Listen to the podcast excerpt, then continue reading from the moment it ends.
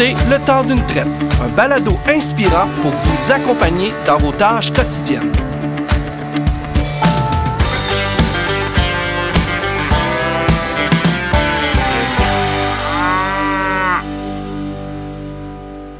Le Temps d'une traite vous est présenté par Trans Nutrition, leader en alimentation animale. Aujourd'hui, Le Temps d'une traite, on débute la deuxième saison du balado avec mon ami Richard Lagacé.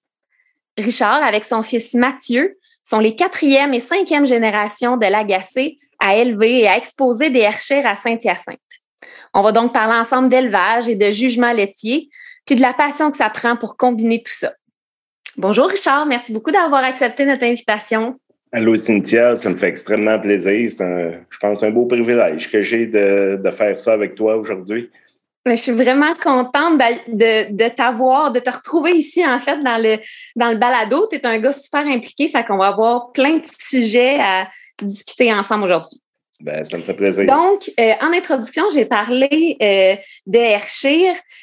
Parce que c'est la race qui fait partie, en fait, du troupeau Lagacé, c'est tout début, hein? Oui.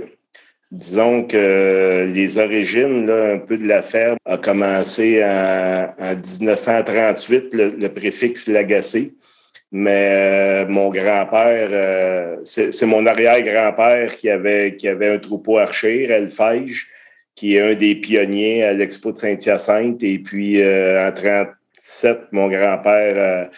37 ou 38, mon grand-père Jean-Paul a acheté la ferme où est-ce qu'on est actuellement. Il a parti comme bien du monde dans le temps avec 5-6 vaches, 2-3 cochons, des poules. Et puis après ça, il s'est plus concentré sur la ferme, sur l'industrie laitière. Et puis le troupeau a un peu évolué. Puis mon grand-père s'est mis à exposer lui aussi suite à ses débuts. Après ça, Jean-Guy, mon père, qui s'est impliqué. Les deux aussi ont été présidents de l'Expo de Saint-Hyacinthe. Ils sont toujours impliqués. Mais oui, c'est avec Clara le troupeau a tout le temps, depuis plus de 100 ans, là, on a été présent à l'Expo de Saint-Hyacinthe. Puis le troupeau Lagacé a évolué évidemment beaucoup depuis, puis notamment aussi avec l'arrivée de Mathieu, avec toi. Veux-tu me parler du troupeau Lagacé aujourd'hui? Ben, disons que dans les années 80, moi j'ai acheté la ferme en 92, et puis en 1992, et puis je me suis mis à... Le troupeau à ce moment-là contenait... 35 vaches laitières à peu près. Et puis, je me suis mis à acheter du quota. Et puis, on a tranquillement intégré la race Austin pour avoir peut-être qu'il y avait un plus grand marché aussi, un petit peu plus d'éleveurs. Et puis, il y avait un petit peu plus de disponibilité pour avoir des animaux parce que j'en ai acheté. On a doublé l'année même. On a doublé la production. J'ai passé d'attraint. En tout cas, on avait... J'avais acheté beaucoup de quotas. Oh, et puis après ça, on a un peu tout le temps continué avec les deux races. Ces deux races qui se combinent bien. Puis avec un peu d'achat de terre aussi. Là, aujourd'hui, disons que le troupeau a plus de 100 vaches laitières. Donc, à peu près 85-90 en traite robotisée depuis 2018. Et puis avec un 200, tout près de 300 acres de terre en propriété et louée aussi. Donc, la ferme a quand même pas mal évolué, là. Mais disons que depuis 2018, là, on a pris il y a eu un changement majeur là, avec l'arrivée de la robotisation à la ferme, l'autoration. Je pense que c'est tous des investissements qu'on a fait pour le futur, pour la relève, donner le goût à la relève. Et puis, je pense que ça a été un changement majeur, mais des bons changements qui s'est fait là, pour faire face aux défis qui s'en viennent. Oui, c'est ça, parce que Mathieu a de la relève qui pousse aussi là, en arrière de vous autres. Il y en a d'autres qui s'en viennent. Oui, ben Mathieu, il a 4 petits-enfants, 2 garçons, 2 filles, la plus vieille qui a 6 ans. qui a même commencé, elle aussi, à faire les jeunes éleveurs. Puis je pense que ça a été un petit peu tout notre cheminement. On a tout commencé. Je pense que c'est une belle école de la vie. On commence souvent le travail. Ce que j'aime bien, moi, de ça, un petit peu de l'expo et puis de s'impliquer, surtout quand tu es jeune, quand le travail que tu fais sur ton animal, souvent, tu vas avoir les résultats qui vont être proportionnels au temps que tu y mets. Ouais. Donc, c'est une belle école de la vie. Si tu ne te donnes pas, tu ne te donnes pas de temps, ben, tu vas avoir les résultats en conséquence. C'est pas toujours à cause du juge là, si les résultats sont pas là. Des fois, on met ça à la faute des autres, mais si tu n'as pas mis de temps sur ton animal, puis c'est une autre école de la vie aussi. Souvent, tu peux tout faire correct, puis ça va pas bien, puis... Si cette journée-là, si t'as pas dans l'œil du juge, ben ouais. Oui, t'as des frustrations, mais ça fait partie un peu... c'est une petite école de la vie. Ça peut marcher comme ça peut pas marcher, mais faut pas se décourager, puis faut que tu continues. Puis je pense que ça alimente aussi la passion des animaux. C'est une belle façon d'intégrer l'agriculture, d'aimer l'agriculture puis les animaux. Le contact que tu as avec ton animal, là, ben, quand tu es jeune, ça fait des jeunes beaucoup plus à l'humain, en tout cas. Puis moi, ce que j'aime bien aussi, c'est l'interaction qu'il y a entre les générations. Moi, ça fait 4 générations là, en même temps dans l'étable là, qui s'aident, l'arrière-grand-père qui aide le jeune avec son animal, ouais. Avec sa jeunesse. Là, moi, j'ai eu le privilège de vivre ça avec mon grand-père Jean-Paul qui aidait mes enfants. Puis là, mon père Jean-Guy qui a aidé mes petits-enfants. Ouais. C'est un beau privilège qu'on a de vivre ça. C'est rare que tu vois là, des passions intergénérationnelles qui unissent toutes les 4 générations en même temps. Je pense que c'est un beau privilège qu'on a. Tu as tellement raison. Puis quand on se retrouve après, je pense, sur un terrain d'expo, bien là aussi, on se ramasse avec plein d'autres familles comme ça qui ont un peu vécu la même chose. Fait que c'est une autre communauté de passionnés aussi qui se retrouvent. Fait que probablement que c'est ce qui a attiré toute votre famille, tes ancêtres et tout ça aussi vers l'expo parce que quand tu es un passionné d'élevage, ben ça va un peu de soi après. Puis récemment, c'était l'exposition de Saint-Hyacinthe, puis ça a été souligné justement là, les 105 ans de participation de la famille Lagacé. C'est vraiment beau de voir ça, comment ça s'est transféré d'une génération à l'autre chez vous. Puis là, tu l'as dit, c'est quelque chose qui continue en plus. Bien, il y en a qui me l'ont demandé, c'est quoi le point... Qu'est-ce qui fait que, c'est dur à répondre, mais qu'est-ce qui fait que à chaque génération, qu'on a le goût de continuer à aller à l'expo? Ben, pour moi, c'est associé avec le plaisir. À chaque année, on a le goût de retourner. Premièrement, ça prend l'événement. On a une des plus belles expos au Québec. Saint-Hyacinthe, c'est vraiment une belle exposition, puis administrée par des agriculteurs. Donc, on pense beaucoup en fonction des agriculteurs puis des exposants. C'est tout le temps une priorité pour nous. Ouais. Et puis, moi, ce que je vais chercher un petit peu, j'ai changé un petit peu ma mentalité. Avant ça, j'étais très compétitif. Puis ça, j'ai réalisé ça une année avec un de mes copains, un de mes bons copains, Yves Charpentier, qui jugeait Expo-Québec. Puis j'étais déçu à l'Expo-Québec. Tu sais, c'était rien qu'une position ou deux, puis... Puis là, il y a comme une lumière qui s'est allumée. J'ai dit non, Richard, ça vaut pas la peine de perdre un bon chum pour juste une couleur de ruban. Puis j'ai comme, on dirait qu'il y a une lumière qui s'est allumée. Puis j'ai dit, tu sais, si t'es tout le temps choqué après l'expo, le monde, c'est ça qu'ils vont retenir parce que c'est aussi, tu veux pas, tu t'exposes. Hein, puis si t'es choqué, ben, le monde va le voir et puis...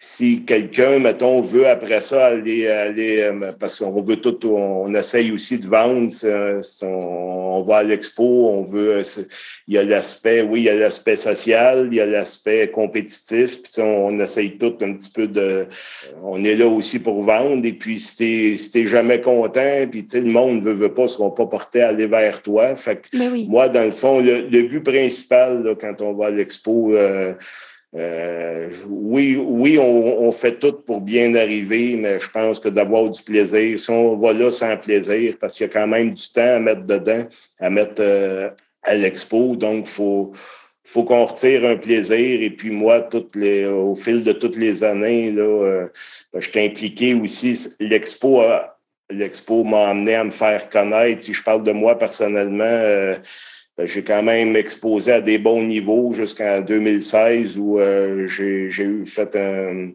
un exhibit à la World Dairy Expo à Madison. J'ai gagné la bannière d'éleveur junior au niveau de l'Archir. Mm-hmm. Ça m'a amené à me faire connaître encore plus, peut-être monter à un autre niveau qui m'a amené à être administrateur au SIAC, à CIMX. Ouais. Fait que c'est le réseau, tout le réseau de contacts que tu vas chercher, le réseau de contacts de qualité surtout, que tu vas chercher dans toutes ces implications-là. Et puis, moi, de mon côté, là, j'ai quand même changé un peu de mentalité. Là. Le but premier, c'est pas juste d'avoir le ruban rouge, mais c'est d'aller là pour avoir du plaisir, avoir des bons contacts, socialiser avec tout le monde. On sait tout comment on a eu besoin de ça, hein, avec les 2 années qu'on vient de traverser. Là, on a tout vécu, là, le besoin de socialiser. Là. Fait que moi, en tout cas, c'est ce que je vais chercher là, à chaque année, le plaisir et puis la convivialité qu'il y a entre les exposants et puis le plaisir qu'on a, parce que quand même une petite famille tissée serrée, puis on se revoit, on a tout le temps hâte à chaque année de se revoir. Et puis, c'est d'avoir à cœur aussi, je pense, l'évolution des races, là, tu sais, peu importe là où les races qu'on expose, c'est de voir d'une année à l'autre quand tu te rends sur un terrain d'expo puis tu vois l'évolution des animaux à travers les années. C'est vraiment le fun. Puis comme on se dit, c'est une passion qui est partagée. Puis que... C'est quand on voit des photos aussi, quand on voit des plus vieilles photos, là, j'ai eu à sortir des vieilles photos avec le 100 ans que la direction, ça nous a amené à sortir. J'ai sorti des vieilles photos parce qu'ils nous ont remis une belle petite plaque, l'expo de Saint-Hyacinthe, avec un petit peu des photos de mon grand-père, des grandes championnes qu'il y a eu. Et puis, c'est un beau souvenir que l'expo nous a donné. Et puis, quand tu vois les animaux dans les années 60 puis aujourd'hui, on est complètement ailleurs. T'es en mesure de voir toute l'évolution sur les photos. C'est là qu'on voit comment que la génétique a changé. On se disait, voyons donc, aujourd'hui, une vache de même, on ne garderait pas ça dans l'étable. Puis avant, dans les années 50, 60, c'était la grande championne. Fait que, tu sais, on voit toute l'évolution. Oui, c'est beau de voir ça. C'est sûr qu'au fil des années, le besoin des expositions a changé aussi. Il faut s'adapter. Moi, quand j'ai commencé là, à m'impliquer un petit peu ou à suivre mon père aux expos, j'ai connu la fin des taureaux. Les taureaux, il y avait une classe à taureaux avant, puis c'était la classe la plus importante parce que tu savais que tu étais pour vendre. Ton taureau, c'était un échange de génétique qui se faisait aussi sur les terrains d'exposition. Là, l'avenue de l'insémination artificielle a comme enlevé le besoin d'avoir la classe à taureau qui est disparue aussi. Ouais. Et puis après ça, la génomique, les embryons sont arrivés. Après ça, la génomique, mais tu sais, il y a quand même un besoin qui est là au niveau de la conformation. C'est un besoin, l'expo, puis c'est pas... Aujourd'hui, oui, c'est peut-être... Il y en a plusieurs qui voient un petit peu moins la nécessité, mais ça d'exposer. Puis nous aussi, on a évolué là-dedans. Je fais un petit peu moins de croisement...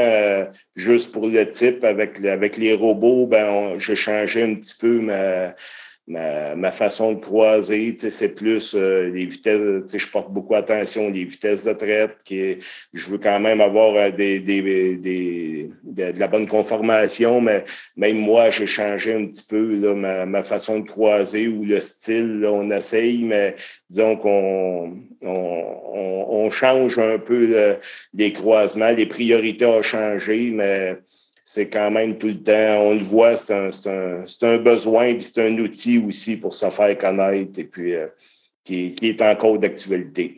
Puis ton œil pour les bonnes vaches, c'est quelque chose aussi qui coule dans tes veines parce que tu es la troisième génération aussi de juges, hein, dans ton père, ton grand-père jugeait aussi avant toi. Quand est-ce que tu as commencé, toi, à juger, Richard? Ah, moi, j'ai commencé. La première expo, j'étais même pas juge officiel encore au niveau de la race archée. J'avais 20 ans. OK.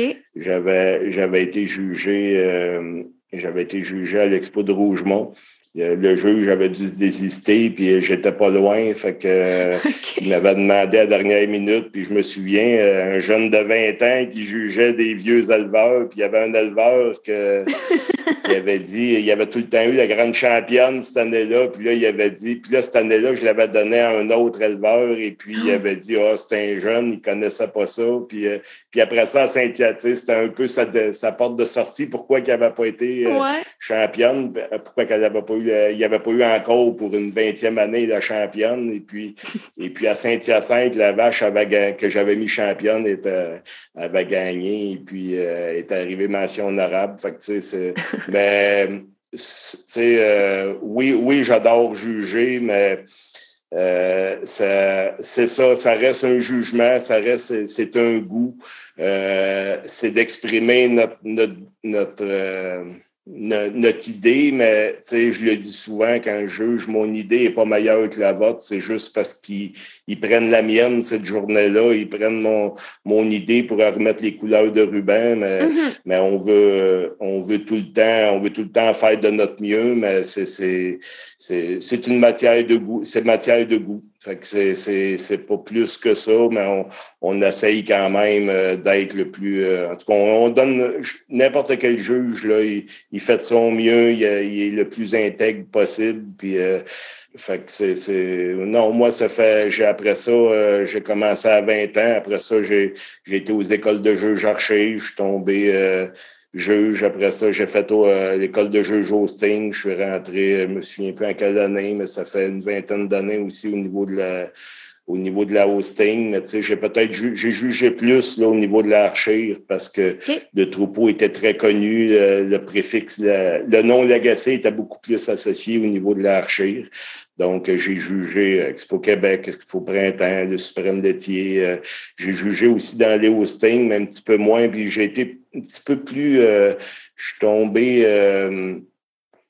juge hosting, peut-être aussi. Là, il fallait que je recommence à juger toutes les expos du... Il faut que tu suives un petit peu là, l'ordre normal là, de recommencer les jeunes éleveurs. Puis j'avais une jeune famille et puis j'en ai refusé un peu parce qu'à un moment donné, il y avait la ferme et toutes les implications, la famille. Oui. Et puis, disons que ça a été un beau plaisir aussi, que c'est toujours plaisant. Puis ça fait partie un peu de... Tu sais, c'est d'ordonner aussi quand tu vas juger.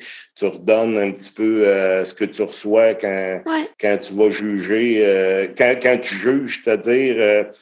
puis quand tu te fais juger, ben, c'est d'ordonner un petit peu à la communauté des expos. Là, ça en prend. Et puis, il n'y a pas tant que ça qui lève la main pour juger, mais je pense que c'est d'ordonner. Et puis, c'est toujours plaisant. Puis c'est encore là, c'est au niveau social, moi... ça m'a amené un réseau de contacts, ça aussi, de qualité. Toutes les amitiés qu'on s'est faites à travers ça. Fait que, puis c'était la même affaire pour mon père. Encore, il m'en parle. Il y a des amis partout au Québec. Et puis, c'est beau de voir ça. Là, mon père, même, il a jugé jusqu'à Toronto dans les années 80. Pour un francophone, il ne parlait pas anglais. Fait que ça, c'était une belle... Il était bien content de ça, mon père, ouais, d'avoir jugé à Toronto. Là, c'est de quoi qu'il est bien fier encore aujourd'hui. Donc, Richard, avec ce qu'on vient de se dire, c'était naturel pour toi de t'impliquer dans la Société d'agriculture. D'ailleurs, vous êtes présentement dans les derniers préparatifs là, pour le suprême laitier qui va se tenir à la fin du mois d'août. C'était un show d'automne qu'on connaissait depuis longtemps, maintenant qui a été amené à la fin de l'été. Dis-moi comment c'est venu puis comment ça a été reçu par les éleveurs. Bien, l'origine, plusieurs le savent, puis il y en a peut-être qui ne le savent pas, la nouvelle génération, mais l'origine du suprême laitier, c'est le IHQ que le Club Austin organisait, le Club Austin Saint-Hyacinthe organisait juste avant Toronto. Et puis, là, c'était rendu gros, puis le Club Austin nous avait approché pour peut-être que la société l'organise. Et puis, on l'a organisé quand même en novembre, peut-être 4 à 5 ans, de 2014, je crois, à 2018, avec les mêmes dates. Et puis, là, il y a des éleveurs d'Austin qui sont venus nous voir et puis ils ont dit que si on gardait la même date qui était juste avant Toronto, c'était trop de faire 2 expos une à la suite de l'autre. Donc, ils ont dit on ne reviendra plus. Fait que là, on a eu une réflexion et puis on s'est en allé au mois d'août qui étaient des anciennes dates d'Expo-Québec. Et puis, avec aussi la classique, là, il était question peut-être de la classique, de l'intégrer aussi avec le suprême, ce qui s'est fait l'année passée. C'était supposé d'être en 2020, mais on a dû canceller pour les raisons que vous savez. Donc, fait que là, c'était un petit peu l'origine des dates, là, puis du suprême. Et puis, c'est sûr que là, on le voit l'été, un peu tout le monde, même les agriculteurs, je regarde même pas plus loin que moi, il nous manque toujours de temps l'été. Les fermes grossissent et puis tout le monde sont dans les champs, les foins. Fait que, tu sais, même nous, là, je pense que au niveau de la société, on va quand même se questionner si c'est toujours bien d'actualité de faire ça, de garder ces mêmes dates-là. Ou si on ne retourne pas à l'automne, on ne veut pas passer notre temps à se promener non plus. Là, on était en novembre, on est revenu au mois d'août, puis là, on y pense, mais disons que ça va être réfléchi. Ça sera pas... si on le fait, là, ça va être pour longtemps. Là, on va garder les mêmes dates. On sait comment c'est important d'ancrer des habitudes là, au niveau des exposants. Et puis, c'est dans 24 et 25, ça va être le suprême, le jugement du suprême avec la classique là, qui se fait la fin de semaine juste avant.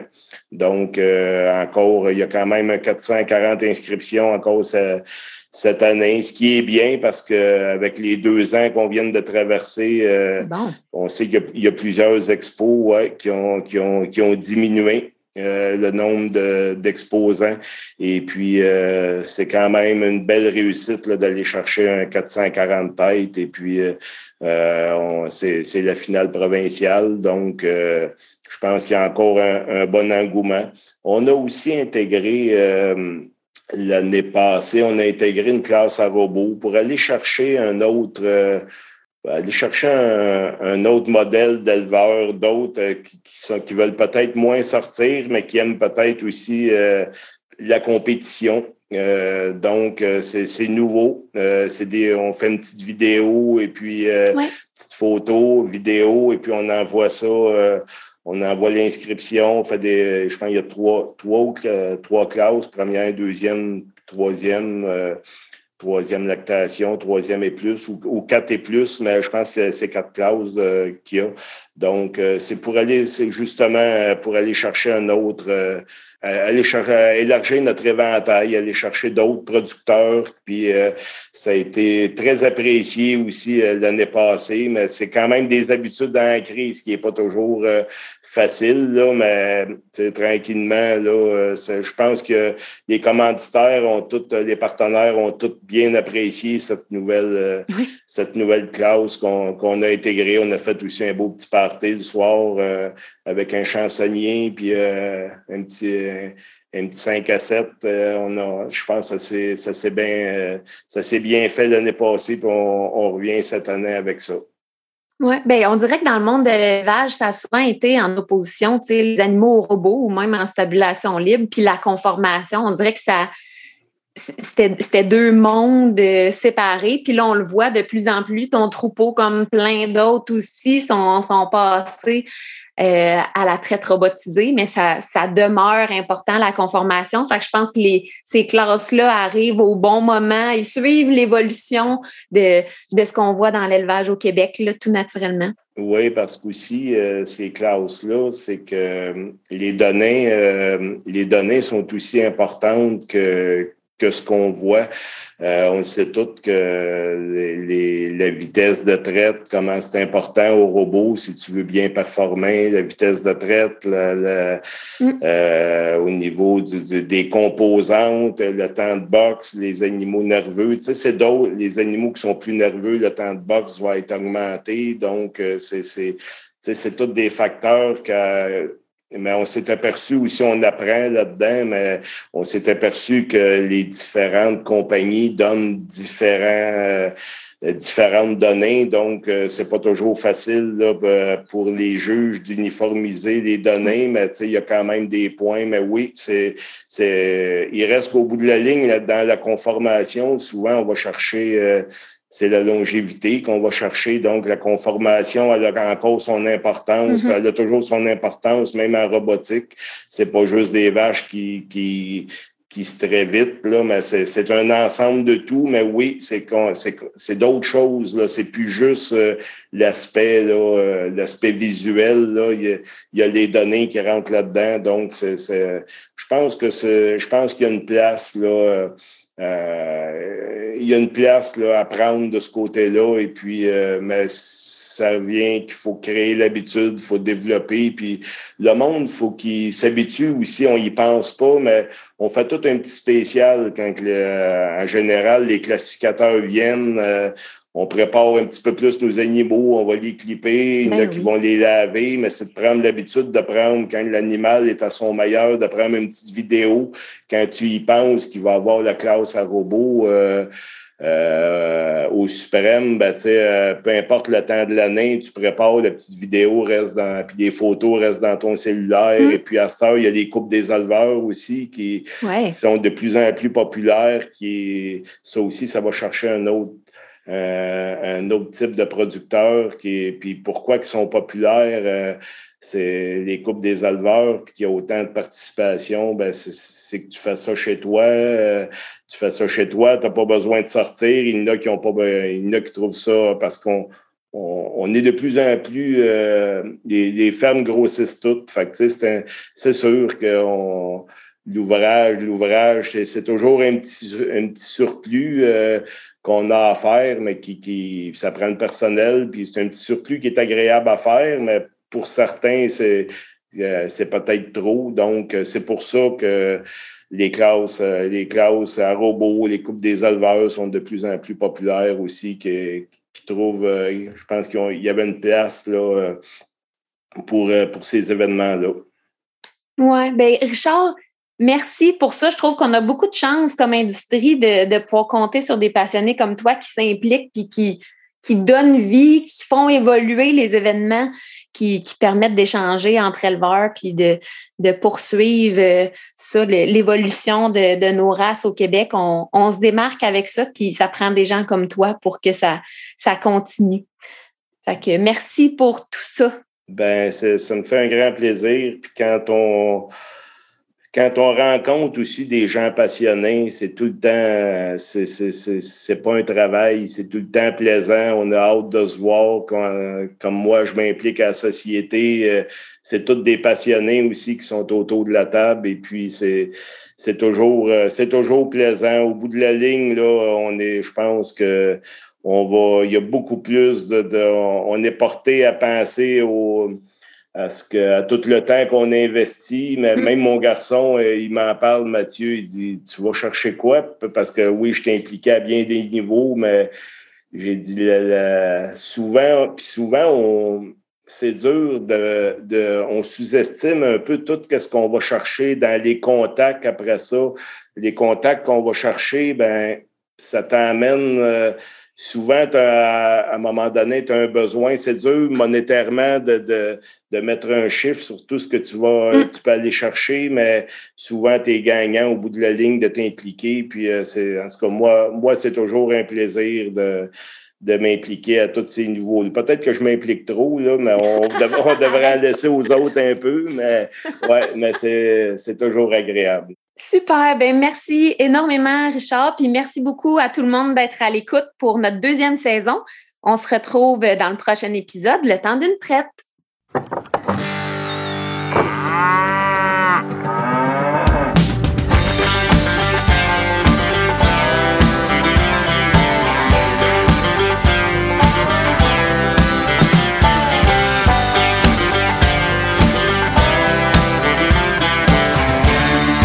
Balado vous a été présenté par Trans Nutrition et son réseau de centres de services Suregain du Québec, chef de file en nutrition animale.